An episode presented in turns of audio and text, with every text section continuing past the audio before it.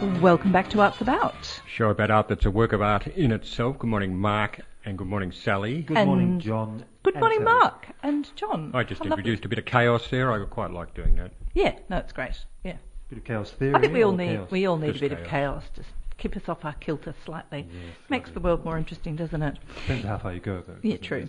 you're listening to Arts About, which is, of course, brought to you by the generosity of the McClelland Sculpture Park and Gallery, and you're here with us here in the Bendigo, in the Audible P Studios, I should say, in the Bendigo Bank Studio, too, along with artist in residence and cultural sounding board John Baird.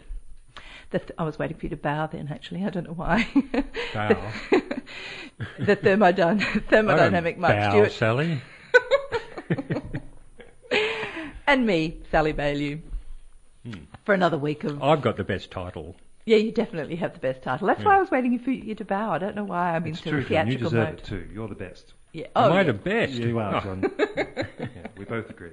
So, what- What are you going to be talking to us about? Oh, great one. I'm going to speak about the Speke, oh, the wreck of the Speke, uh, which is a um, surviving bit of shipwreck uh, on the coast of Phillip Island, and uh, I want to talk about the wreck itself what, and what happened.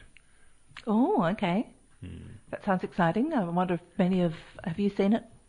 The uh, no, I don't think I have. Um, Not, not a lot of people have seen it, and, I, and not as many as I would have thought would be going to see it. And given that the Speke, when it was wrecked in 1906, Yeah. was the second biggest ship-rigged ship ever built. Oh, really? And where where was it wrecked? What beach? Which beach? Uh, Kitty Miller Bay on Phillip Island. Do we know who Kitty Miller was? Kitty Miller was the name of another ship. Oh, was it? Yeah. Okay. Fabulous. And what about you this week, Mark? Uh, I'm going to talk about a couple of wrecks also, Oh. as in um, Franz Schubert and uh, George Bizet, Right. who both um, had uh, rather difficult lives, Mm-hmm. and a little bit about university.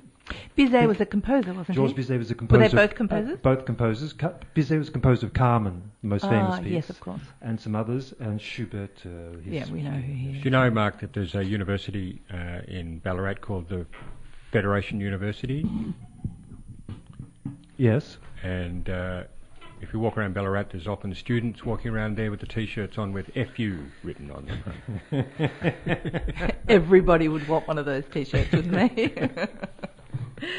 well, I'm going to be talking to Fiona Lowell today. She is the co-director of the charity um, Artists for Kids Culture, uh, and she, that, the, excuse me, that charity raises money through the auction of paintings and photographs donated by artists themselves to enable underprivileged kids between the ages of five and eleven to expe- or five and and uh, 18, I should say, to experience cultural activities of their choice. And this is their 25th anniversary coming up, and uh, I suspect it's going to be bigger and better than ever. Fun night. Yeah, always a fun night. And of course, as we mention each time, our cu- um, Cultural Sounding Board, uh, John Baird, has one of his works in the Hmm. exhibition. So let's see if you can beat last year's price tag. Well, it's not up to me to beat last year's No. price tag. Which it's was up how to much? someone else. I think they got eight and a half thousand or something. Not bad for an old car. Huh? yeah. yeah. it's another old car too this year. Is it? Yes. Repeat the success. What model? It's a Ford Bronco. Uh, not as good as the. What was the other one? The Or Ford it's a one, two, S2. Bentley 1962. Mm. Yeah. Drop head. Oh, okay. There's still a lot of cultural baggage attached to a Bronco, I would have thought.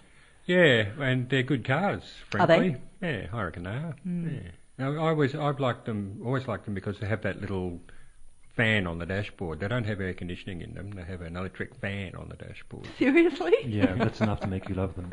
I mean, the great thing about those American cars is their simplicity of conception, which is why they kept going for so long because they're really simple, like a Ford Falcon. They just, Mm. you know, they keep the engineering simple and they just keep going.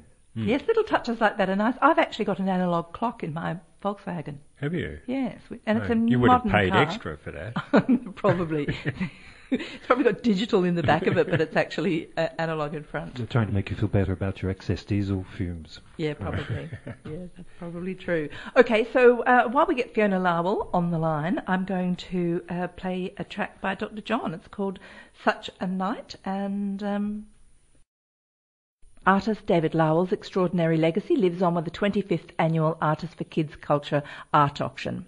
David founded the charity with his Raw Studio counterparts, and this month the charity is holding its annual auction in a week or two to raise money to provide benevolent relief to children experiencing hardship. By gifting grants from monies raised each year at the auction, the charity enables children to participate in cultural, artistic, musical, sporting, and educational activities. AKC co-director and widow of David Lowell, Fiona Lowell, is on the line with us today to tell us how this worthy charity is coming together for October the 25th. Good morning, Fiona. Good morning, Sally. How are you? Very well, thanks. Thank you so much for taking the time to talk to us today. Oh, thank you for having me. Now, the charity is such a wonderful initiative and it's having its significant birthday this year. It must have raised a lot of money over its 25 year history. Well, it has. Um, it's raised over a million dollars um, over the last uh, 25 years. Um, as you know, it started in 1992 Mm-hmm. um, with a group of three friends, which was my late husband David Lowell, um, Bernie Jones, and Joe Darble. And it was just started to raise money for kids um, that were in the commission flats in Fitzroy that needed paint, basically. And it's grown into to um, uh, an annual art auction, which is every year just getting bigger and bigger. Um, this year especially, um, because it's our 25th anniversary, and um, we're having uh, two different um, types of uh, works this year. We've got a silent auction, Mm-hmm.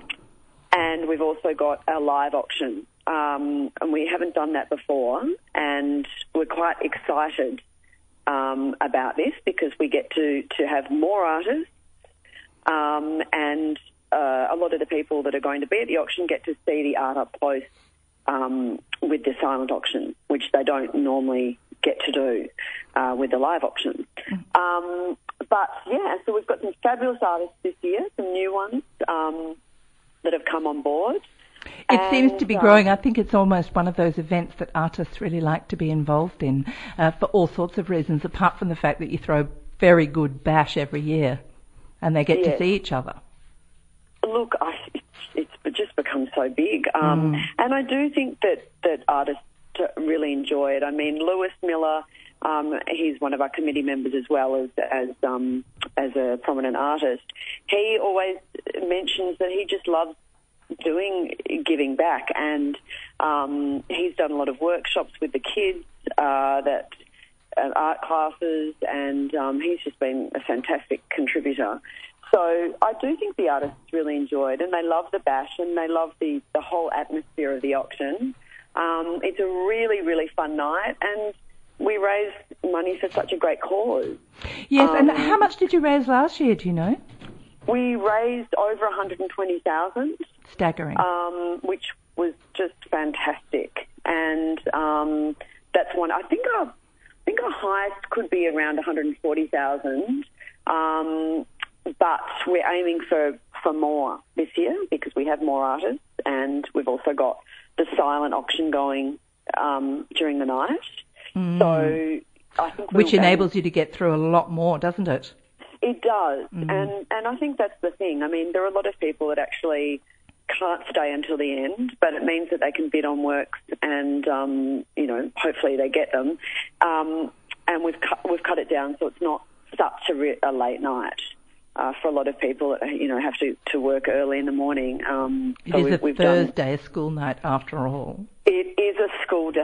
so, um, but we've got some really good music acts uh, this year as well. Oh. Um, we've got uh, Lewis Miller's sister, Lisa um, Miller, and we've also possibly got a um, we've got Charlie Owen, Yes, um, of who course. helps, who comes every year almost, and uh, we've got another musical act yet to be confirmed, but I won't say anything yet at the end of the night.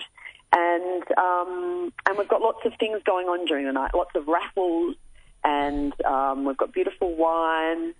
And Um, do, is, and- is and- Brian Nankervis still your MC? He is so Brian Fabulous. Nankervis is emceeing this year as well. Well, he always makes Um, every event a bit of fun, doesn't he? He's such a lot of fun, and Scott Livesey will be, you know, doing the auction. Um, we've also got one of our new ambassadors, Michala Banas, the actress, Yeah. who's um, come on board this year, and she's just been so fabulous. So it's going to be a really, really fun night, and um, it's just a great cause, and and there's some wonderful art in there as well. Yes, So- well, I, I've been keeping track of it through, well, mostly through Instagram. Actually, Kylie, uh, you've been loading up as as each piece has. kind of uh, is donated, and it's been very exciting. I think you can actually go to the uh, your website itself and get uh, get a list of see them all as well, can't you? You can. You can do it on um, our website, which is www.akc.org.au, and we've got all our um, artworks online, and we will be just ready to go. We've got some really new artists at the moment that have come on. We've got Reko Rennie, who's donated this year. Um, we've also got you know, the wonderful John Baird, who's with you now. Yes, who's indeed. Donate, has been donating for, for many years and, and um, very lucky to have him.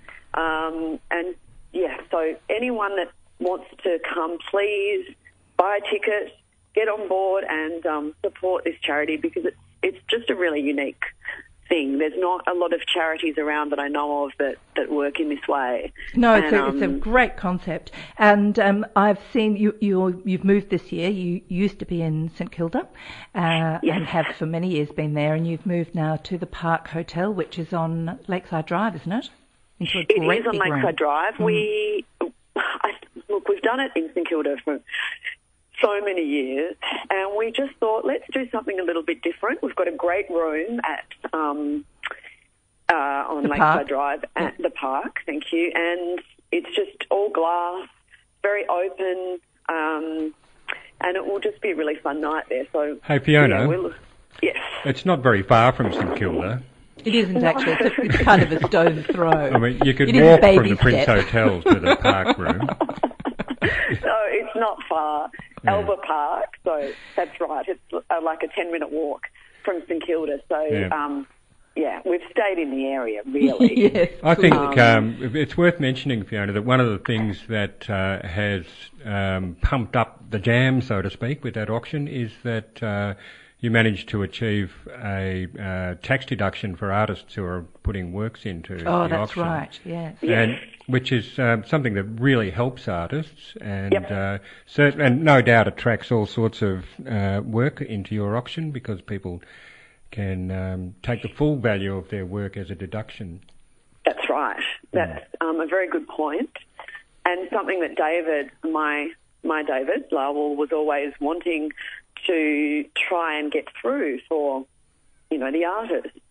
Um, and we weren't able to get in until last year. So we, that's it's great. Yeah, it is great. We, yeah, it's fantastic for the artists, and um, and it just gives them back something at least, you know, um, which is really important, and and it is significant because you do get, um, I guess you get bigger work, you get you might get more significant work um, because of that.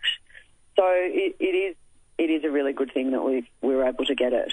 Well, I did. it's a I good noticed last year that there were there were uh, paintings in the auction that were uh, valued at ten thousand dollars and more, and uh, I think that's a good thing to be happen- happening in the auction. You know, people. There are people, definitely people around who want to put their hands into their pockets that deeply. Yeah. Yes. And, And- for, a, Yes. for a wonderful cause like Yeah. this, it's sensational. Yeah. No, Yeah. no, it really is. And we have we've got um, some big works this year. We've got uh, Luke Sciberras, who's a, a Yeah. Sydney I artist. love his um, work. Scribbles. Very, very fantastic um, artist, and he and he's donated quite a big work. Uh, we had a big one of his last year, a big one of Todd Hunter's. Yeah. So yeah, no, it's great. Um, I'm just have- reading a little list here, actually, which is listing some of them. There are some really, uh, there are some significant artists on top of the ones you've mentioned already. And John, there's Lewis Miller, who is, uh, uh, I think you said he's on the board. Jenny, is. Jenny Watson, Lisa Roet, Reko Yep. Rennie. Uh, Mhm. I, I also saw that there's a photograph of Rennie Ellis's of, Mo- of Mercamora that's yet to go on the website, but that's also been included as well. That's right. Kylie just put that in the other day, which is fantastic. Um, Um, we've also got um, uh, one of um, Martin Cantor's uh, photos Oh. as well. We've got the jeweler Adrian Lewis has donated something this year. Um, he's hasn't donated before, but he's making something um, special for, Oh, for wow. uh, 25th year. And uh, Lisa Roet has has actually made a crown, Oh, um, which is just exquisite. Um, so that was a special thing that she she put together for the 25th year. There's Roger um, Kemp. Roger Kemp, uh, Sarah Faulkner, uh, Karen Heyman, Andrew Mick Taylor. Turner. Yes, Mark Schaller. Mark Schaller, um, Andrew Taylor. I mean, Kate Shaw. We've Mm. just got so many, um, you know, significant artists. And And- you've and also, I think, donated one of David's bronzes, a bird. Is that correct? I donated that, yes, um, for this year. It's a really, it's a small, uh, solid bronze piece um, that he he did quite a number of years ago. It's very beautiful, and yes, so that's that's there as well. Um, So there's no end of talent. Smart. Sally Smart, yes, that's right. It's um, it's quite an extraordinary list, and tha- and that's only some of them. I think you have more than sixty artists in this year, don't you? We do. Yeah. Um, we've got over 60 artists, plus we have uh, a number of silent auctions uh, on top of the on top of 60. On top of the sixty. Oh, on top of 60, yeah. Mm. Yeah, there's a lot of people participating. So, Fiona, would I be right in saying that uh, there's also a preview, which is in St Kilda, and uh, should, and uh, so the artists get to get to two parties essentially, don't they? They do. now this is true. That's the Friday before. Let me just. Uh, it's Nineteenth. No, Thank you. That's on the 19th um, at Bright Space in St Kilda. Um, I think that's six o'clock. Uh, the auction on the 25th starts at 7 o'clock, by the way.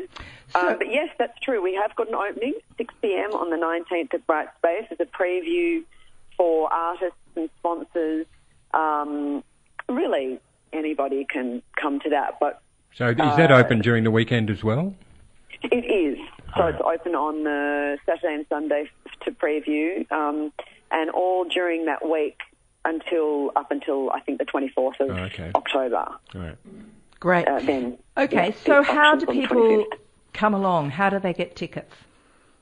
They can get them online. Yep. Um, would be one option, or you can buy them on the door that night. Yep. Um, we have a big capacity. Sometimes we've had smaller venues and we haven't had enough room. This year we've got huge capacity space. So um, come come along seven o'clock and we'll be able to give you tickets on the door. They're sixty five dollars a ticket, but that includes drinks for night and you know light food, um, and obviously musical acts, and you can get a great piece of art. Um, so th- buying it on the door or on the website, um, which is AKC www.akc.org. Um, Fabulous. So th- they're the two two options. Well, we will, of course, make links on our Facebook page um, for that and uh, be along there with bells on, I hope, this week. This Oh, next week. Well, that's very exciting, and, and um, yes, we will see you there. We can't wait.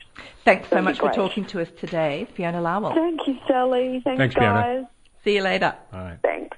Bye. Um, oh, my word. There's a phone crime alert. Uh, I think what I'll do is play a little. Uh, well, let's go to some messages from our sponsors, shall we? What on earth was that? That was a very obscure artist. I think he's a bit of a performance artist called. Let me just. Um, I'll ha- I'm going to have to read it because I it doesn't. Um, Holger Czukay, and it was a track called Persian Love. I think he's a little bit out there. I'm going to try and find out a little bit more about him, but I just came It was across good. that. Yeah, it was rather nice, wasn't it? Might be one of Queen's cousins.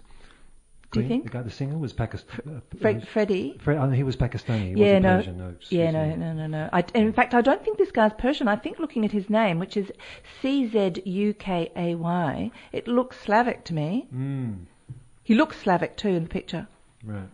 Hmm. Okay. Marcus Davison in Melbourne used to have a band that included some um, Middle Eastern musicians, and uh, he used to wear a cowboy hat and a cowboy shirt, and it was called the Marcus Davison Country and Eastern Band. Oh, you've mentioned them before on Arts About. yes, they sound fantastic. Yeah, they were good.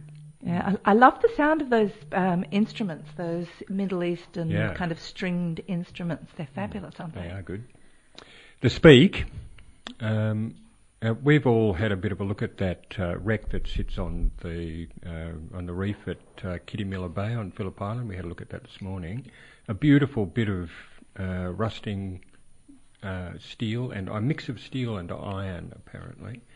Um, steel being iron that's been folded and rolled and folded and rolled and folded and rolled, like a Sara Lee pastry. Yes, cinnamon, apple cinnamon Danish.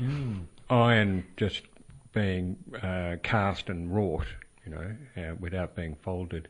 And the difference being that steel tends to uh, rust in, it delaminates, Right, yes, so that's why you find those flat pieces Yeah. of rust that comes from things. so it yeah. flakes off in Yes. delaminated pieces, whereas the iron just sort of slowly changes colour and shrinks, you know, Right. as, as the rust It washes off. off. Mm. Um, so there are both of those events going on on this particular bit of uh, wreck on the reef, and uh, that beautiful colour that, particularly because the rocks underneath it are black, and uh, the sea very green and the sky very blue, and that the whole thing is a beautiful. looking. Photoshopped. It is, an, no it is a great photograph, and John showed it to us this morning, and I'm going to put it on the Facebook page if you'd like to have a look at it, because it really is a gorgeous piece. It looks like a piece of sculpture, and it looks like a piece well- of sculpture by, who would you say? Uh, Richard Serra, maybe? No. No, Uh, it's not. It's the metal is Richard Serra, but the Yeah. uh, the shapes are more I think it's just sculpted by fate. right. Okay. yes, because it's got a story. You can see. But there is a story, and uh, the Speke was a uh, at the time of it was wrecked in on Kitty Miller Bay in 1906, and at the time it was the second biggest ship rigged vessel ever built.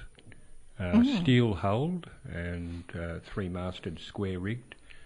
Um, and the I read an, an account written by the captain of it about the um, the wreck, and uh, his name was Charles Watson. Mm.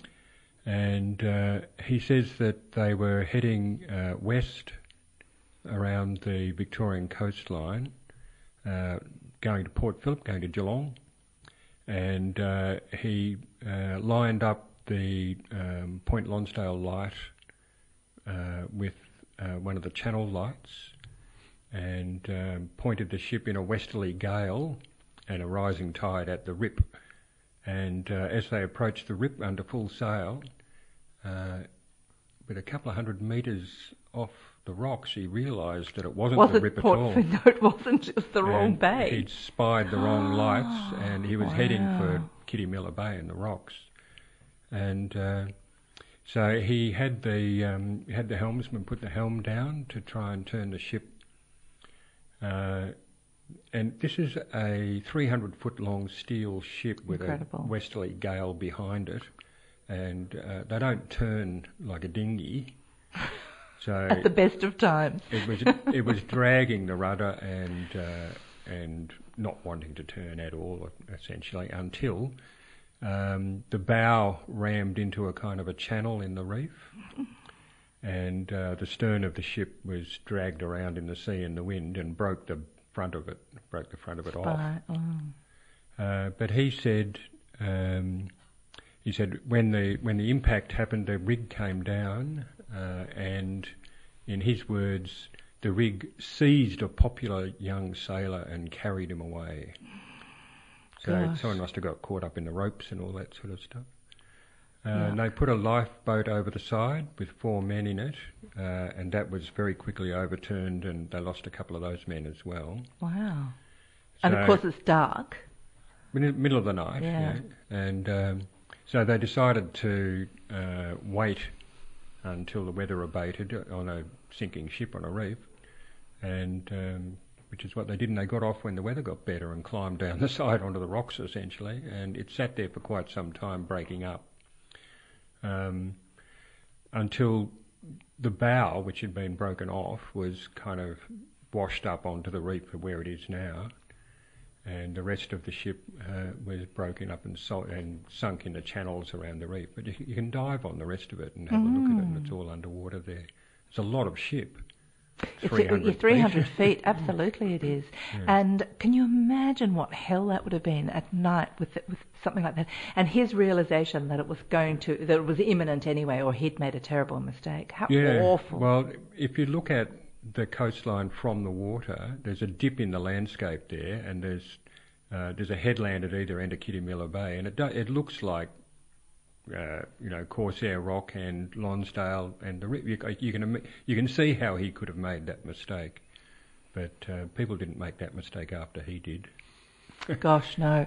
Um, I and that is really spectacular coastline along there. There I, there's a point I remember at one end or other of, or maybe it's both, of Kitty Miller Bay that is has the, those incredible basalt pillars, the hexagonal Yeah. basalt pillars that are just.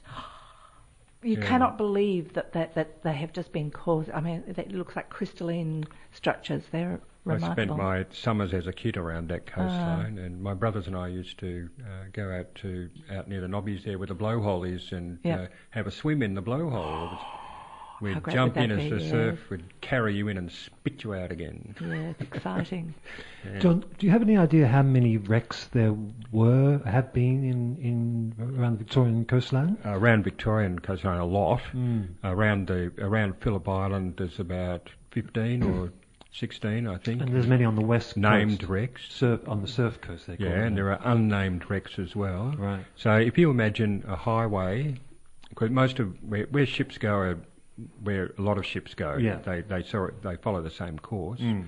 Um, if you imagine a highway with crashed trucks and cars and stuff that have all just been left there, that's pretty much what it's like underwater. Yeah, yeah, exactly. Well, I heard a horrible thing the other day. Apparently, um, every toothbrush you've ever used is, still exists. Oh, Think about that one. really? Yeah, horrible. Imagine what state they're in now. But Well, I've only ever had one. okay, so you haven't contributed that much to the pile, but So, moving on to um, France in the 19th century, and uh, Yeah, music again, composers. which is um, George Bizet, yeah. who He was a busy man, was he? Well, not so much. He died very young. He was born on 25th of October 1838 and died in June 75 at the age of 36. Oh, Well, it's they his all birthday die coming young, up then. people, don't they? They died young. Well, I was thinking about that in the 19th century. You know, when I was talking about Mussorgsky, how they had to drink and carry Right. on, and they, you know they're very unhealthy. I remember Vincent van Gogh complaining, you know, why are artists so unhealthy? Why do they all die so young? And a lot of it had to do with their lack of personal hygiene and um, Drinking habits. drinking habits. And I mean, the way we all you can do is just sort of forget ev- forget our responsibilities and just go for it. Anyway, George Bizet didn't do too much of that, but he was a brilliant pianist and composer from an early age. He went to got the Prix de Rome, which do you know the Prix de Rome? No. It's a three-year, fully paid um, stay in the villa of uh, uh, villa that the French own in Rome, Oh. which is a magnificent space. And you uh, pe- composers, painters, sculptors, writers get That'd be a good there. gig, wouldn't Good it? gig, three Mm. years. And They're still going- doing that? They're still doing it. Yeah, yeah. It's very much um, people. You have to be French, I suppose. You have to be French. Yeah, Hmm. Yeah, yeah. Definitely. No, I, well, maybe they're changing that. I don't know. But anyway, so um, he had a great time there, and then when he came back to France, he couldn't uh, couldn't get any work. Uh, had to teach, and um, that didn't go very well until he he opened up Carmen. He's, he had written uh, other operas beforehand called The Pearl Fishers, and a beautiful piece of uh, piano music he wrote when he was 17 that he never heard.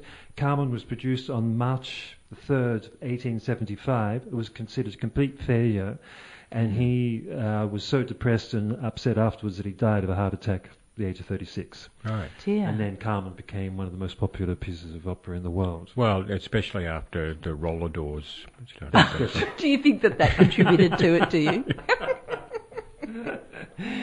yes, well, on it goes. anyway, um, and Franz Schubert also died at the age of 31, very young. He was around the same, uh, 1797 to I- 1828. I'm sure people did die earlier in those They days. did, yeah. No, Yeah. Well, until the They Second World War, the um, expected life expectancy for men was about 47, 42, and Oh, women 47. Wow. Yeah, but not everybody died young. No, not anyway. Titian literally was about 88. Yeah. Michelangelo as well. Anyway, um, Schubert was uh, five foot tall. never owned a piano until the last year of his life. He composed Wow. all his music on a beaten up guitar. Really? Seriously? Yeah, yeah. A bit of a beatnik.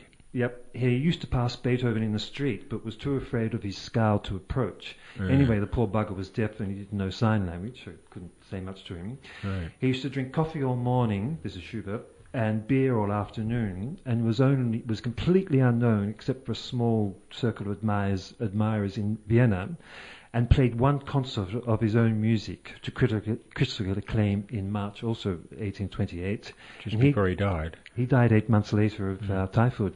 Right. completely unknown Gosh, as well. isn't that extraordinary? And you think, uh, you know, that the that, and it's so much to do with with the way things communicate now and the speed with which communication Very much occurs. so. Very much so. And Because the music before, but what happened before with the music was people would go to an opera or a concert, and when they came out, they'd buy the music, sh- the sheet music of, the- uh, and they'd be Oh, singing it, yeah. and they'd take it home to their pianos and they'd play it to themselves. And Music publishing was where the money music was. publishing was all the money was, and this is where. Yes. And but then they didn't, you know, the the the uh, the artists themselves. I mean, there's people like Liszt who was considered a phenomenon, Paganini, but they were mostly performers. Yes. And um, I mean, even though Liszt was a, a, a very good composer, who, uh, his Did Liszt, he, his wife marry, Clara Schumann. Yeah, Oh, right. married Schumann. His daughter. oh, Yeah. Oh, did he marry Clara Schumann? I can't remember one or the other. Get a bit mixed up. But there was a lot of. Um, if you think about it, then Wagner coming afterwards, and then Debussy, and it's something which fascinates me. This whole 19th century music that we're still listening to, and the, the way it's evolved into you know, um, Wagner, uh, after Wagner was Strauss, and then um, uh, what's it, Eric Satie and Ravel, and then Schoenberg, and then after that, there's not really. You know, we've got a lot of Australian composers who we can listen to, but who are. I, I don't know where they stand in relation to the rest of the world. It's very interesting to, you know, to the way these things are still known, but none of us know very few, many classical composers, do we? Uh, I can't rattle them off. No. uh, The names. Uh, I like. You know, I like. I like listening to classical music, but I particularly like uh, the more recent classical music. I like discordant classical music. Actually, Mm. um, I find it kind of more alarming. Alarming. yeah. I think the thing is that once you start listening to the music of your time, and then you, you delve into the music of the past, you realise where it's come from. Right. And I That's think we do the yes. same thing with a lot of you know. Once you get passionate about something, you do delve into where it's come from, and, and you realise there's a connection, and you're part of it. Etc. There was a great moment, I think, uh, well, a period of time in the early 20th century when um, classical music from people like who wrote The of Spring?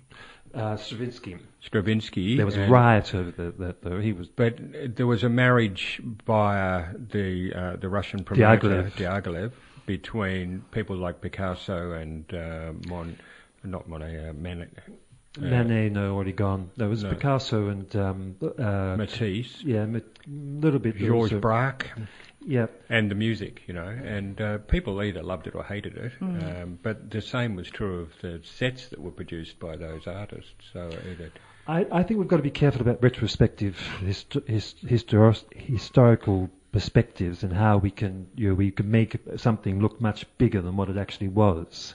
You know, it's like the Impressionists. They were it was a very small movement, hardly Sure. very well known, and then it became something much more afterwards. So it's also something we should be careful of.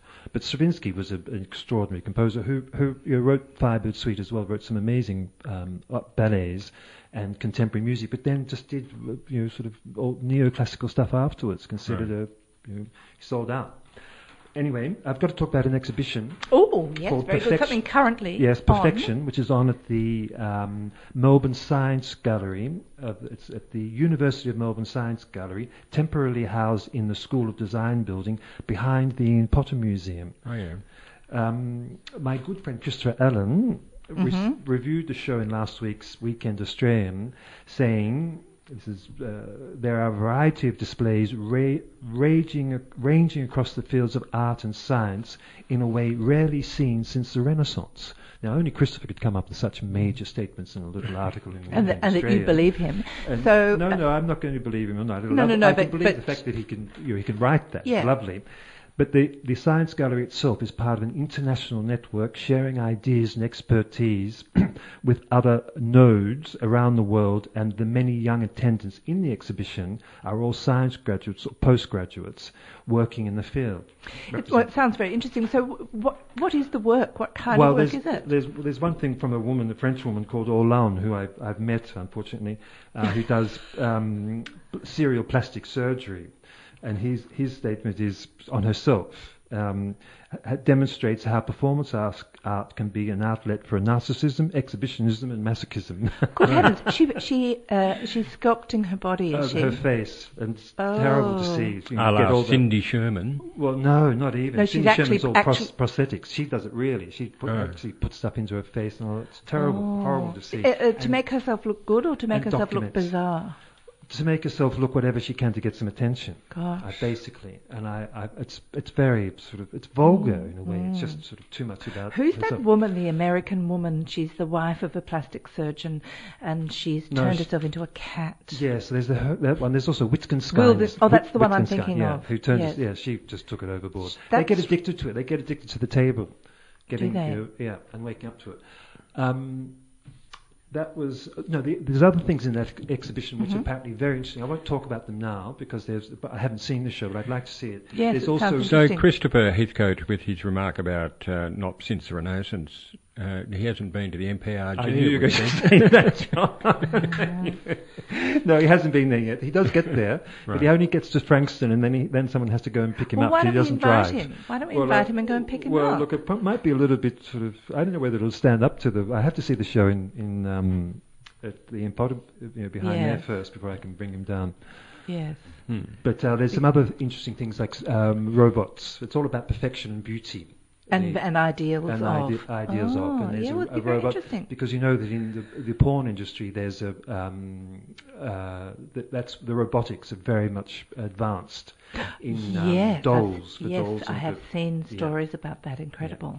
Um, speaking of the porn industry, uh, did you see? Um, oh my goodness, I'm going to forget her name now. The girl who accused Stormy Trump- Daniels. Stormy Daniels, that's right, uh, is now feeling recriminations about having uh, um, body shamed Donald Trump. Oh, Oh, right. okay. I'm sure Donald doesn't give a damn. I shouldn't think I so. think he does. I reckon he would probably. Yes, I I tell you, do. with hair like that, you can't be. You can't be too self self aware. Now, there's a couple of things that I wanted to mention before we finish the show. Um, both The of show, them. the finish is a fair way off, I'd have to say. oh yeah, yeah, yeah. We- And we- I thought I might have the opportunity to uh, complete my tales of childhood from last week. oh about- yes, by all means, with the car after, that was after exploded. Mrs. Bartleby's front yard episode. Yes. Oh, do we have to? I haven't finished yet. Oh, my- oh, sorry, we all but butted please in. go on. This won't take long. Okay. My older brother had trouble sleeping unless it was pitch dark. So local uh, house lights, TV, flickering TVs, that kind of stuff, he didn't like at all. And it wasn't enough to um, tape up cardboard all over his windows. He needed it to be darker than that. So he uh, he woke me up one night and he said, "Come with me." And we went out to the shed and he took the chain off my bicycle, my bike. And- not stupid.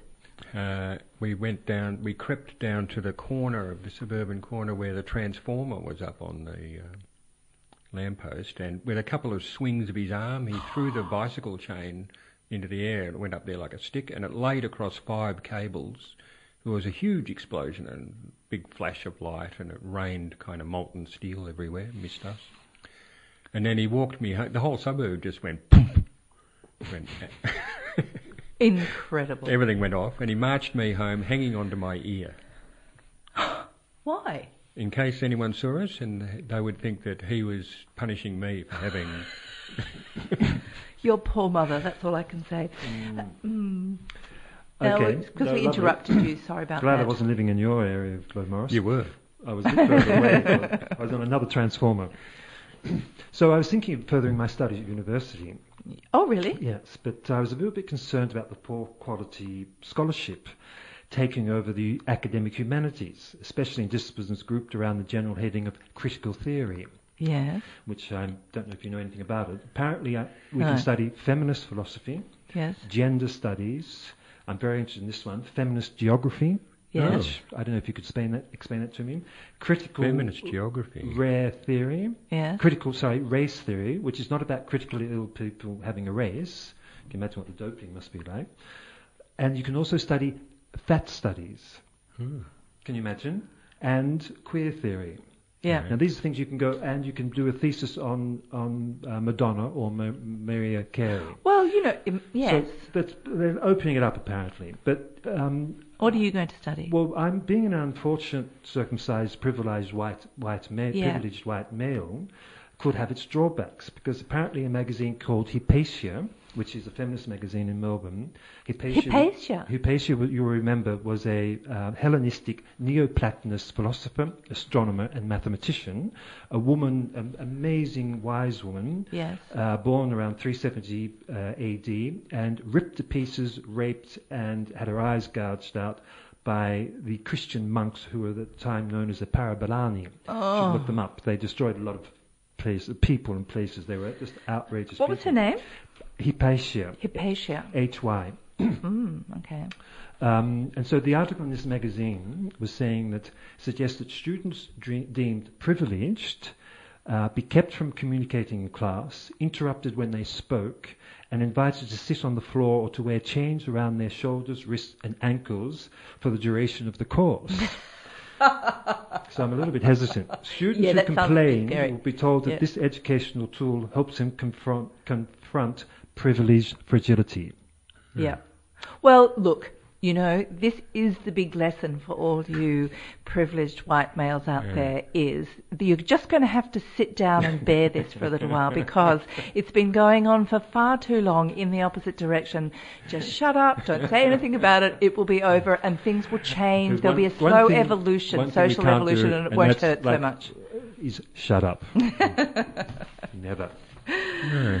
All right. Well, look. Before we go, thank you very much, Mark. Before we go, I just wanted to bring up uh, coming up on uh, the, the um, Saturday, October the thirteenth, which is next Saturday, is the event. We've spoken about it before. It's at McCulloch and McCulloch's Whistlewood, and they've got much pleasure in inviting you, along with Kalang Retreat, to Collective Spirit, which is a First Nation poetry reading. Uh, apparently, uh, it you can join Ali Cobby Eckermann as she introduces three Indigenous poets, Monica Caro, Emily Munro Harrison, and Ryan Prain, who are going to read new work that's In English been- or in- uh, in English that's been created. Uh, um, through a seven-day um, creative development residency at Kalang Retreat, which is in Somers, and I think they're doing it uh, probably now as we speak. And the resultant work will be at this um, exhibition uh, or at this opening Saturday, October the 13th, during the late afternoon at Whistlewood. So go onto their website, Whistlewood's website, and I think you can book there. Take And your the- own change, mate. Yes, and the other thing that, that they're doing is that they've got an exhibition called My Country at Salt, uh, which I and I think they've had an artist, they've had uh, uh, Susan speaking about it, but that runs through until the 28th of October. How about Ern Malley's poetry? Well, yeah, uh, that worked, didn't that it? worked, didn't it? And, the, and the two guys who did it, Harold Stewart and James McAuley. Have you read any? Did they do anything else? Uh, no, they but they were poets, of course. They were, Uh, okay. Um, uh, but their their own poetry never reached the heights of, Of- their of the- made up poetry. I poetry. know, it's brilliant. Yeah. Um, okay, well, look, you know what? If that's um, that's the end of the show.